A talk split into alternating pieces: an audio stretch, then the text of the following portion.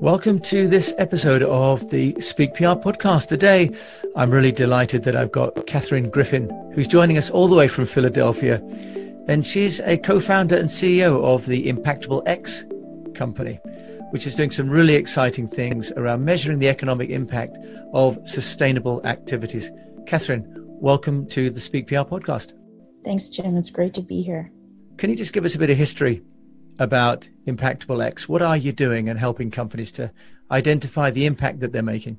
I was the managing director at an accelerator for early stage social entrepreneurs called Good Company Ventures.